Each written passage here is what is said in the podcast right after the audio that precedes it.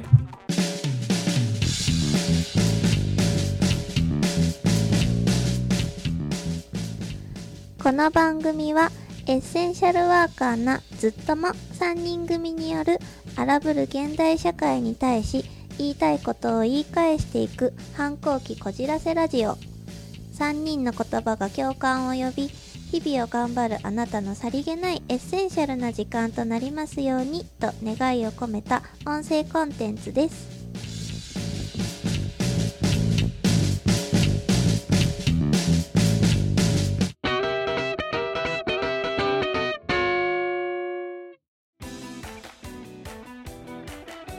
こんばんは、イカロスです。こんばんは、ブルースです。ワルサーはお休みです。なんと、うん、この間僕がいなかったんですけどね、ブルースがいない。あ、そうやね、うんうん、イカちゃんワルちゃん会だったんですけど、うん、今回はブルちゃんイカちゃんです。早くもね。せっかく3人に戻ったと思ったらね、うん、ちょっとねワルサーが忙しすぎて、お仕事忙しすぎるみたいですよ、うん、やっぱね、年長クラスはその保育園の顔ですからね。ああ、そうやね、確かにね、忙しそうやもんね、すごいね。そんな人がね、ポッドキャスト収録で寝不足で、うん、そうやね、行くわけにはいかないですからね、うん、寝てください。今回はだから2人でお送りする。お願いします。もうね、2回目やから2人で撮るの。いや、もうほんと余裕ですよ。そう、そうやって言っていこう、うん、余裕、うん、ドキドキなんて感じさせないんだから。熱い、汗かいてきた。今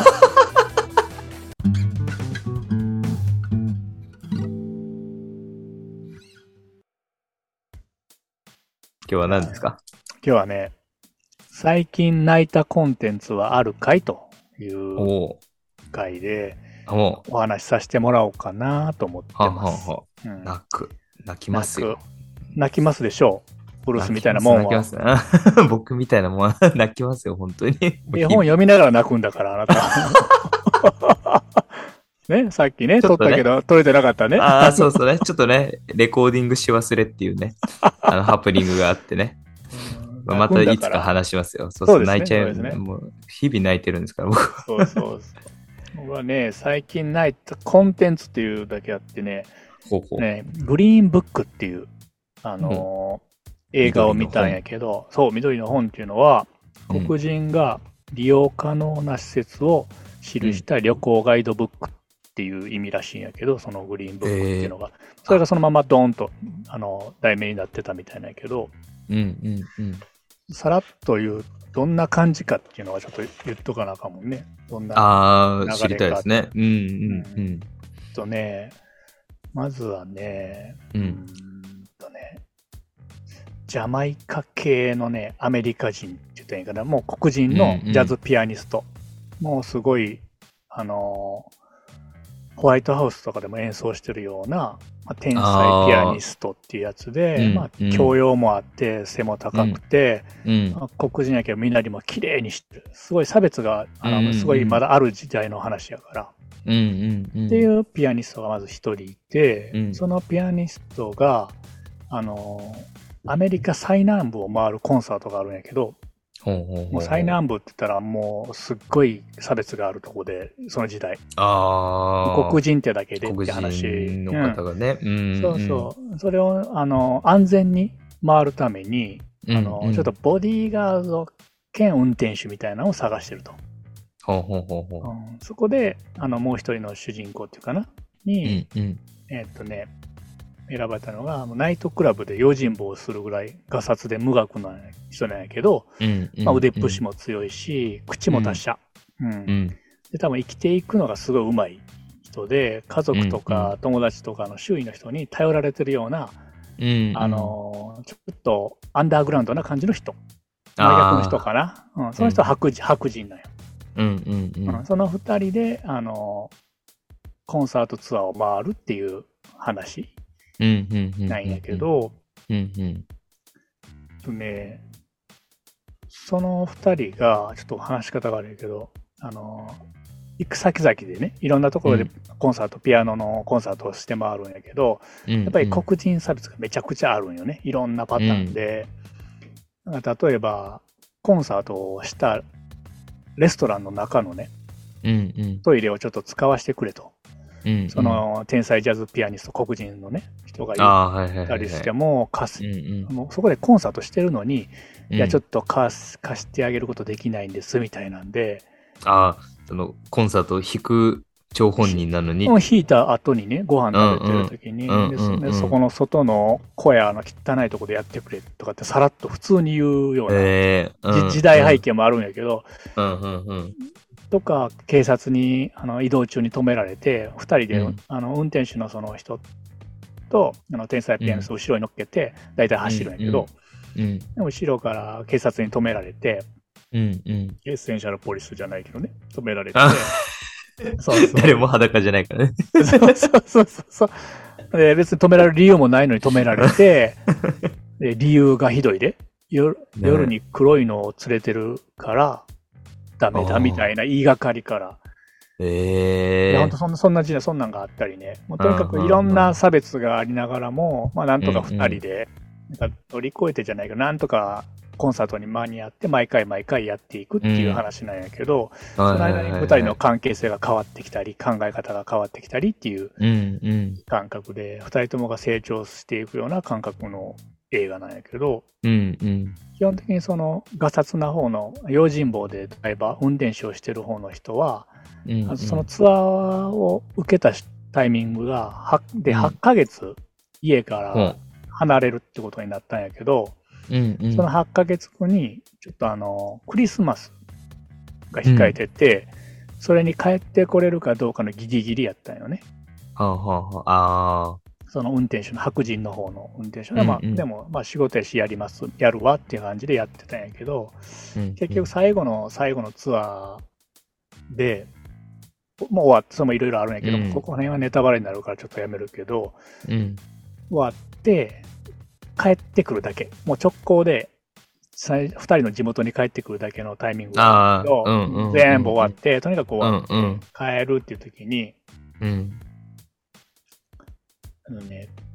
もうちょっと運転ももう限界、眠たいから、もうどっか泊まって帰るってその白人の運転手が言ったんよ。でその天才ピアニストも仲が出来上がってるから、友情みたいなのも出来上がってるから、最初はすごい喧嘩もしてたけどね。そうですね、うんうん、やっぱり黒人と白人っていうのもあったし、うんうん、でもうどっかで泊まって帰るわ、いいわって感じで言ってたら、うんうん、そこで場面がパンと変わったんよ。うん、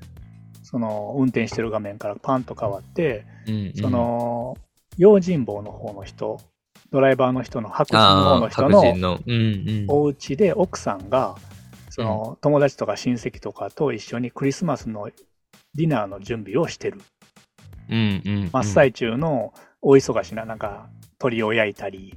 お皿を並べたりっていうガチャガチャガチャガチャしてる画面に変わって、とにかくクリスマスの準備をしているっていう状態に変わったよね。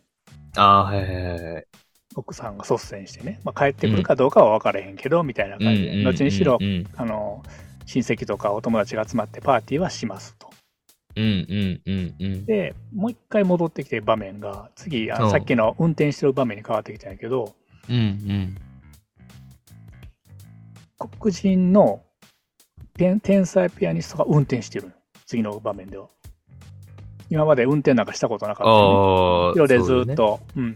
うん、で、うん、運転してた白人の用心棒の方の人は後ろで寝てたんよ。寝かしてくれてたんよ。だから、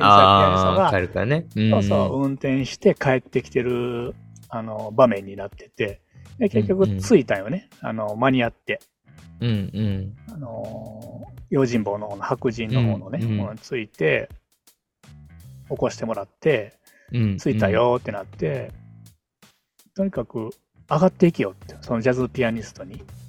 寄ってけよって言うんやけど、うんうん、いや僕はいいってその場で別れて帰るよね、そのジャズピアニストは、うんうん、でそっから帰って家の中でパーティーの準備してるから、あ久しぶりに帰ってきたって、お父さんが帰ってきたってなってパーティーが始まるんやけど、うんうん、でバンバンバンバン始まってて、そこでも結構まだその人らは黒人を差別してるから、あそのお友達とか親戚は、うんうんうん、お前が8ヶ月も耐えれるとは思ってなかったよみたいな感じから入って、あうん、黒はどついたのか叩いたのかとか言い方が悪いことを黒 と、ねうん、黒とかって言って、うん、そこでも普通に黒はやめろって結構はっきり言うのね、うん、で凍りつくね、えなんでそんな今までと違うやんって言って、うん、奥さんだけがこうニヤッとして、あこの人変わったんだなって感じで、うんうん、話題を切り替えたように他の話に、うんうんうんうん、なんかしょうもないタワー話に変えて場を和ましたんやけど、うん、やっぱりその状態がありつつ、うん、天才ピアニストは一回帰ったんやけど、やっぱり帰っても一人やから大豪邸に、うん、やっぱり友人ができたし、そのパーティーに行ってみようと思って来てくれたんよ。その後また短パン持ってまためかし込んでちゃんとね綺麗にして、でも黒人やね、黒人、うん、見た目はでもその白人のドライバーとそれがあった後に入ってくるってことですね。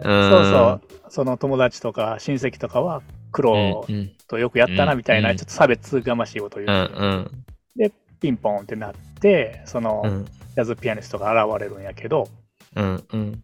でまずはその白人のドライバーさんとこう抱き合ったり、よく来てくれたっていうまず抱擁から始まるんやけど、うんうん、2人の友情があるからね、いやー嬉しい、うんうん、来てくれてって、で奥さんも紹介して、うんうん、奥さんもあなたが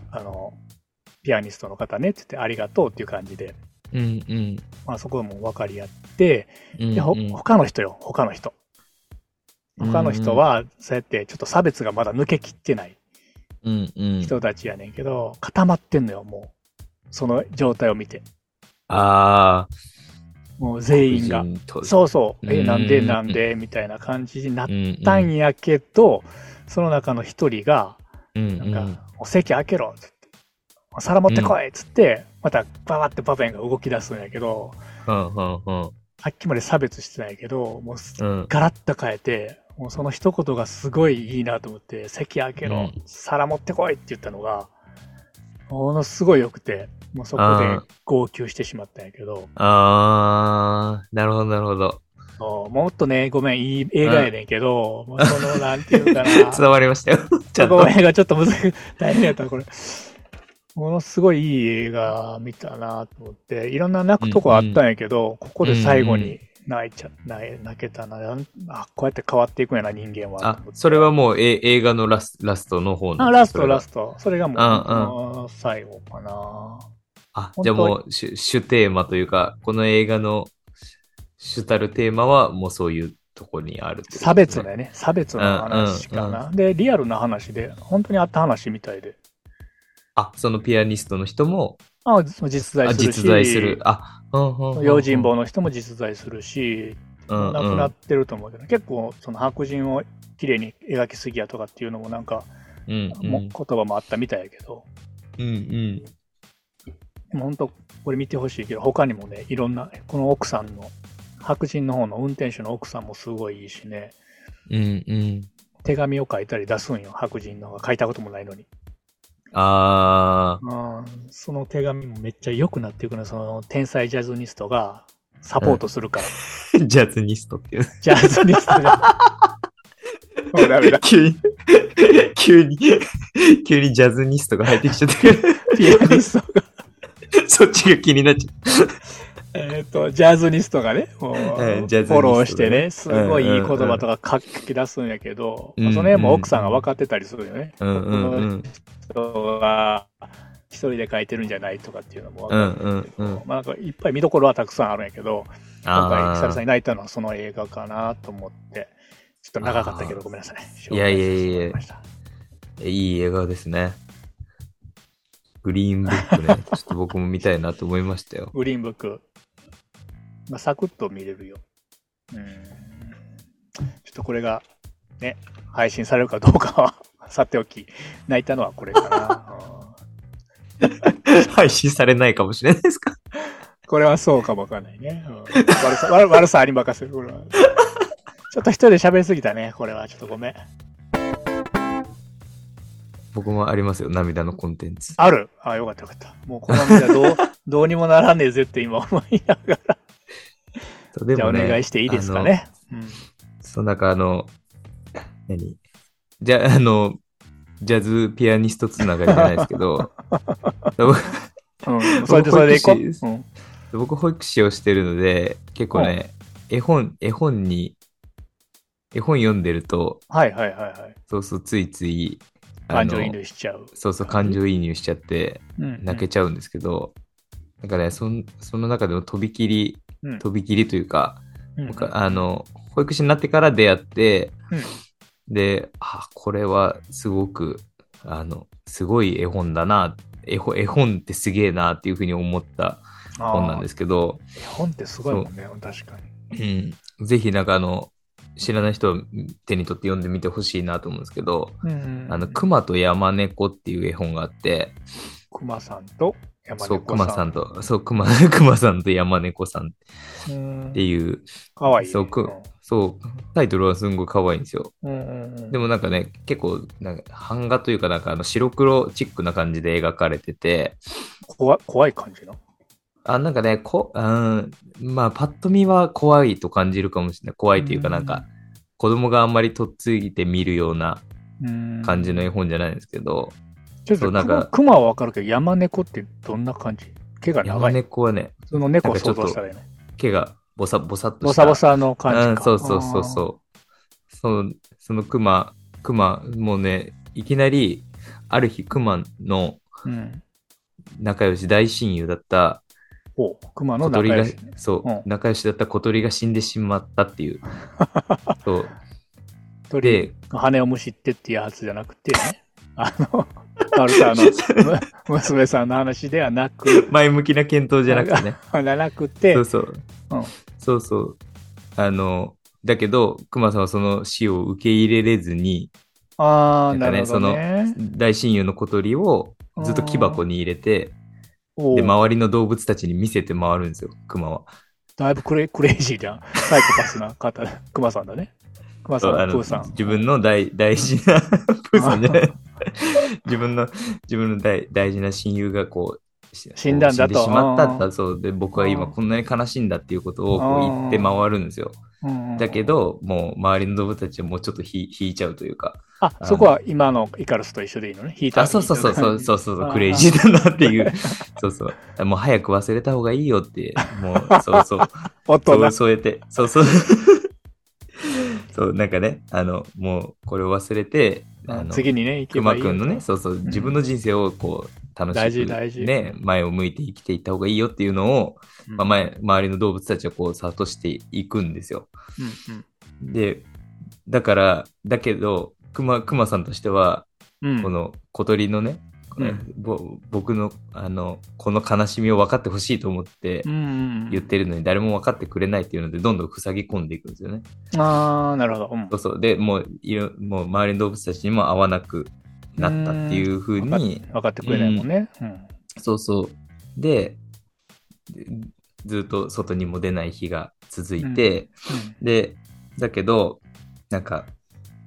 ある日、山猫ね、うん、そう、なんか旅をしてる音楽家の山猫に出会って、いいね、うん、そうで、山猫流しのね、山猫ね、そう、うん、ほんと久しぶりにその山猫と会話をして、うん、で、なんかそこで山猫は山猫にもね、小鳥を見てもらうんだけど、山猫は、うん、今までの動物たちとは違って、よかった。うん、あ、君にとってこの小鳥はとても大事な存在だったんだねみたいな、でもそれ以上深くは聞かずに、うんうん、で僕は旅をしてるんだけど、うん、君も一緒に来るかいみたいなお誘いまで、うんうん、そうで、なんかその山猫くんにそのあ、君にとってこの小鳥くんは大事だったんだねって言われた瞬間に、うんうん、なんかくまくんの中でそれを分かってもらえたっていうことで、そこから一気にその小鳥との思い出を、うん、うわーってフラッシュバックのように思い返すっていうシーンがあって、うんうんうんうん、そこを境に絵本にちょっとずつ色がついてくるんですよ。ああ、白黒やったところから、そんな説明は何にも文章でしてないんだけど、そうそうピンク色がついてって、うん、そんな鮮やかに色がついていくわけじゃないんですけど、素晴らしい絵本やね。ずっとそう白黒できてたものがこう色がついていくっていう表現がされてて、いいやん。そうで本当にそこのでそれをその後にいや泣いてるもん大丈夫今ねまだ大丈夫まだ大丈夫あーごめんごめんそうそうで最後そうやって君も一緒に来るかいって言って、うん、で僕楽器できないけどって言ったら、うん、タンバリン習って言ってタンバリンを渡してくれるんだけど、打楽器ね、そうだけどそのタンバリンもなんか使い古されてて、もしかしたらこの山猫くんにもこのタンバリンを使ってた大事な人がいたのかなみたいな風に終わるんですよ。山猫くんもかつてこのタンバリンを一緒に叩いてた大事な人がいて、今は一緒にいられないいない、そのタンバリンを貸してくれ、ね、たのかなみたいな、そういうことを匂わせて終わるみたいな感じなんですけど、あ、それはもう本当に僕も。あ、もうそこで終わりなんや。あ、そうそうそうそう。で、この熊と山猫の音楽隊があなたの街にまた来るかもよみたいな、そんな感じで終わるんですけど、いろんな街で評判になってますみたいな感じで終わるんですけど、お互いにきっと悲しいことを乗り越えて今はまた新たな、ね、そうそう大事な人を見つけたみたいな、そうそうそう。そんな絵本なんですけど、そうなんかそれは僕も自分が今年長児クラスを担任してるんですけど、年長児クラスがちょっと深まってきたなっていう頃に必ず読みたいなって思ってる絵本で、それすごいいいね。そのなんていうかね、残された側のケアっていうかの絵本やね、すごい。そうそのね、なんだろう、またグリーンブックとはまた違うんですけど、グリーンブックはもういいですわ。なんでその急激に取り下げてる。プーさんの方が良かったね。プーさんと天竺を目指すやつの方が。違う。そんな孫悟空みたいな話じゃないです。そう。残された側のね、あれやん、すごいドライっていうか、そう。その人の作品はそういうのが多いんかな。なんていう人覚えてない。あ、ね、あ、堺駒子さん。駒ちゃん、ね。そう、駒子さん。絵見たらね、多分ね、知ってる、ビロードのうさぎとかっていう絵本とか。他にもあるの、うん。あ、そうそうそう。結構ね、グッとくる絵本が多いんですよ。やっぱりよく知ってんな絵本は。やっぱりさすが保育士さん。でも おすすめ。大人が見てもなんかね、グッとくるというか、本当何にも書いてないページとか、何にも書いてないというか、絵しかないページとかあるんですよ。ずっと文章で。あるよねその手法ね。そう書けよみたいなね。書かないパターンで。こうよしてくるよね。誘ってくるよね。そう。ここの沈黙をどれぐらい取るかみたいな。読み手で読むとき、ね。あ、そうか。子供に対して読み聞かせるときは、その間を楽しむというか、染み入ってるなみたいなときは、グッと。ああ、それはちょっとやりがいにもあるね。腕の見せ所っていうか、そうそうそうそう、普通に読めばいいってわけじゃないもんね、その場所の雰囲気とか、そうそう、子供たちと自分とのこの関係の中で、今この子たちと僕との関係だったらこんだけ待てるなみたいな、こうたっぷり見れるみたいなのを、楽しめるというか、うん、そういうのを感じられる絵本だから、なんか今いけるかなどうかなみたいなのを思いながらそろそろ行くぞみたいな感じで、この秋過ぎぐらいにいつも引っ張り出してきて読み聞かせるんですけど、大人が聞いたら泣くけど子供が聞いてもその時には覚えてるけど泣きはせんもんね。それが不思議やね。そうそうそう、うん、でもなんかじっと見てたり、じっと見てる、かわいいの。そうなんか多分僕の雰囲気も込みで、感じ取ってはいるから聞いてる、ね、ブルース今何かを服着てるかと、違うそれは見るでしょ裸だったらね、裸だったらね裸キャラがもう定着しすぎてやる一回も脱いでないですからね、本当にお前ねそうやね、チーズの時だけ、そうやね、ポンポンチーズの時だけあれは素晴らしかった。あの会話すべて持っていったね、部分ですかね。笑った、あれは久々にあんだけ笑った。いい、仕方ないね、これが皆さんの耳に届くのかわからないですけど、そうですな、そうですな。まあでもね、一応走り始めたからにはちゃんとですね、いつものねあれがゴールまで走り切るっていうのはこれで挽回できるかもわかんないですけど、ね、そうですね、そうそう、できないかもわからないですけど、ね、それで悪さの心を動かせれば配信に至るわけですからですね。頑張りましょう。じゃあ最後に、はい、イカロスさん何かありますか？人はね、多分サービスとか何でもそうやと思うけど、接客とかでもそうやと思うけど、想像通りで満足すると思うね。自分の想像通りのものをいただいて満足するんやけど、人の想像を超えたらやっと感動が与えれるんじゃないかなっていうのが、接客の時にずっと思ってたことで、まあ、接客だけじゃないけど、サービスを受ける側としても、想像通りで満足、想像を超えてやっと感動っていうのがもらえると思うから、まあ、仕事にもね、活かせる人がいるかどうかはその人の仕事にもよるけど、まあもちろん自分に合ったやり方で人より努力する必要はあるんやけど、なんか人の想像を超えてやっと感動が与えれるんじゃないかななんてことをちょっとほざいてみたイカロスでした。ほざいてみたことないじゃないですか。なんとか料理してこれをこんな感じ。いやでもあれですよね。確かにそれ満足の先に感動があるっていうのは、なんか一人だよ、悪さいないよ今日は仕上げ二人でなんとかしないでそうだね、そうだね言って終わりにしないでそうだね、そりゃそうだ、そうそう、満足するもん、想像通りの美味しさとかやったらご飯とかでも、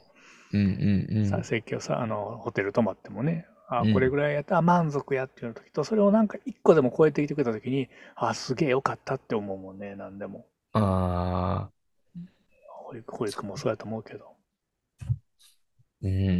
そうですね。なんか僕も保育士やってて、保育士やっててっていうか、保育士を、なんかね、保育士やってるなって感じることあんまないんですよ。こいつ保育士やってるなと。そうそう、自分が、今保育士やってるって思わんの。十分保育士やけどね。そう、なんか朝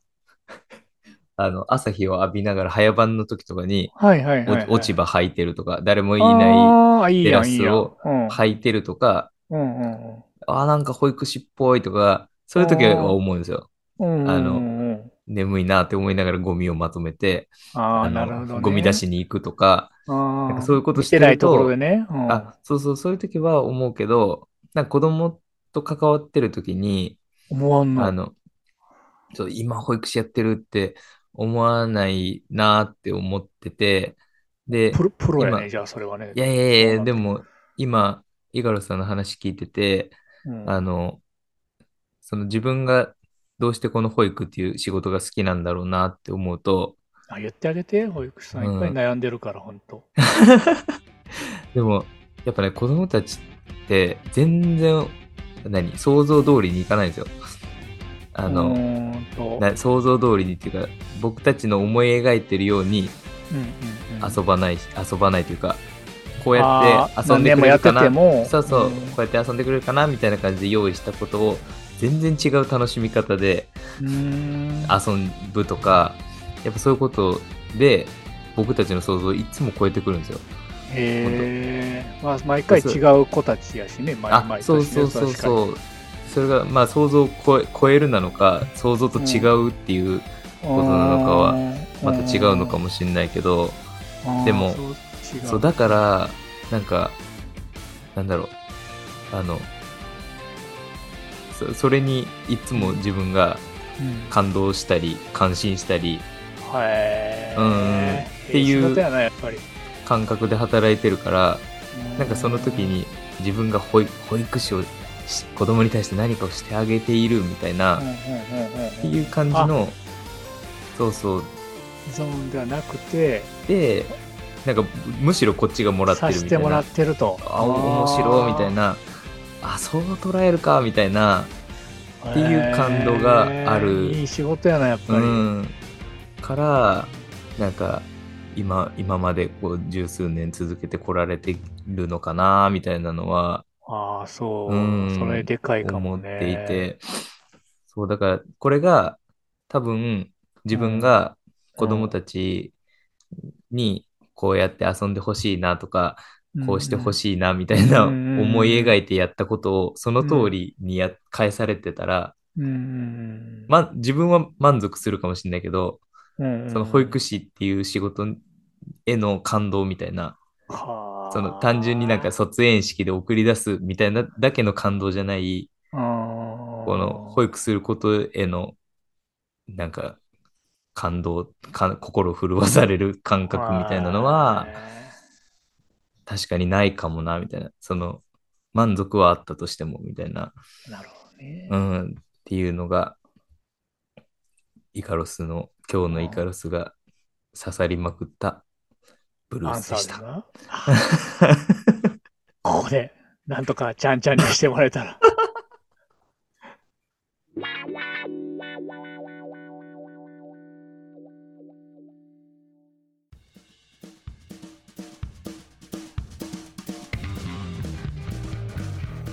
今回もお付き合いいただきありがとうございました。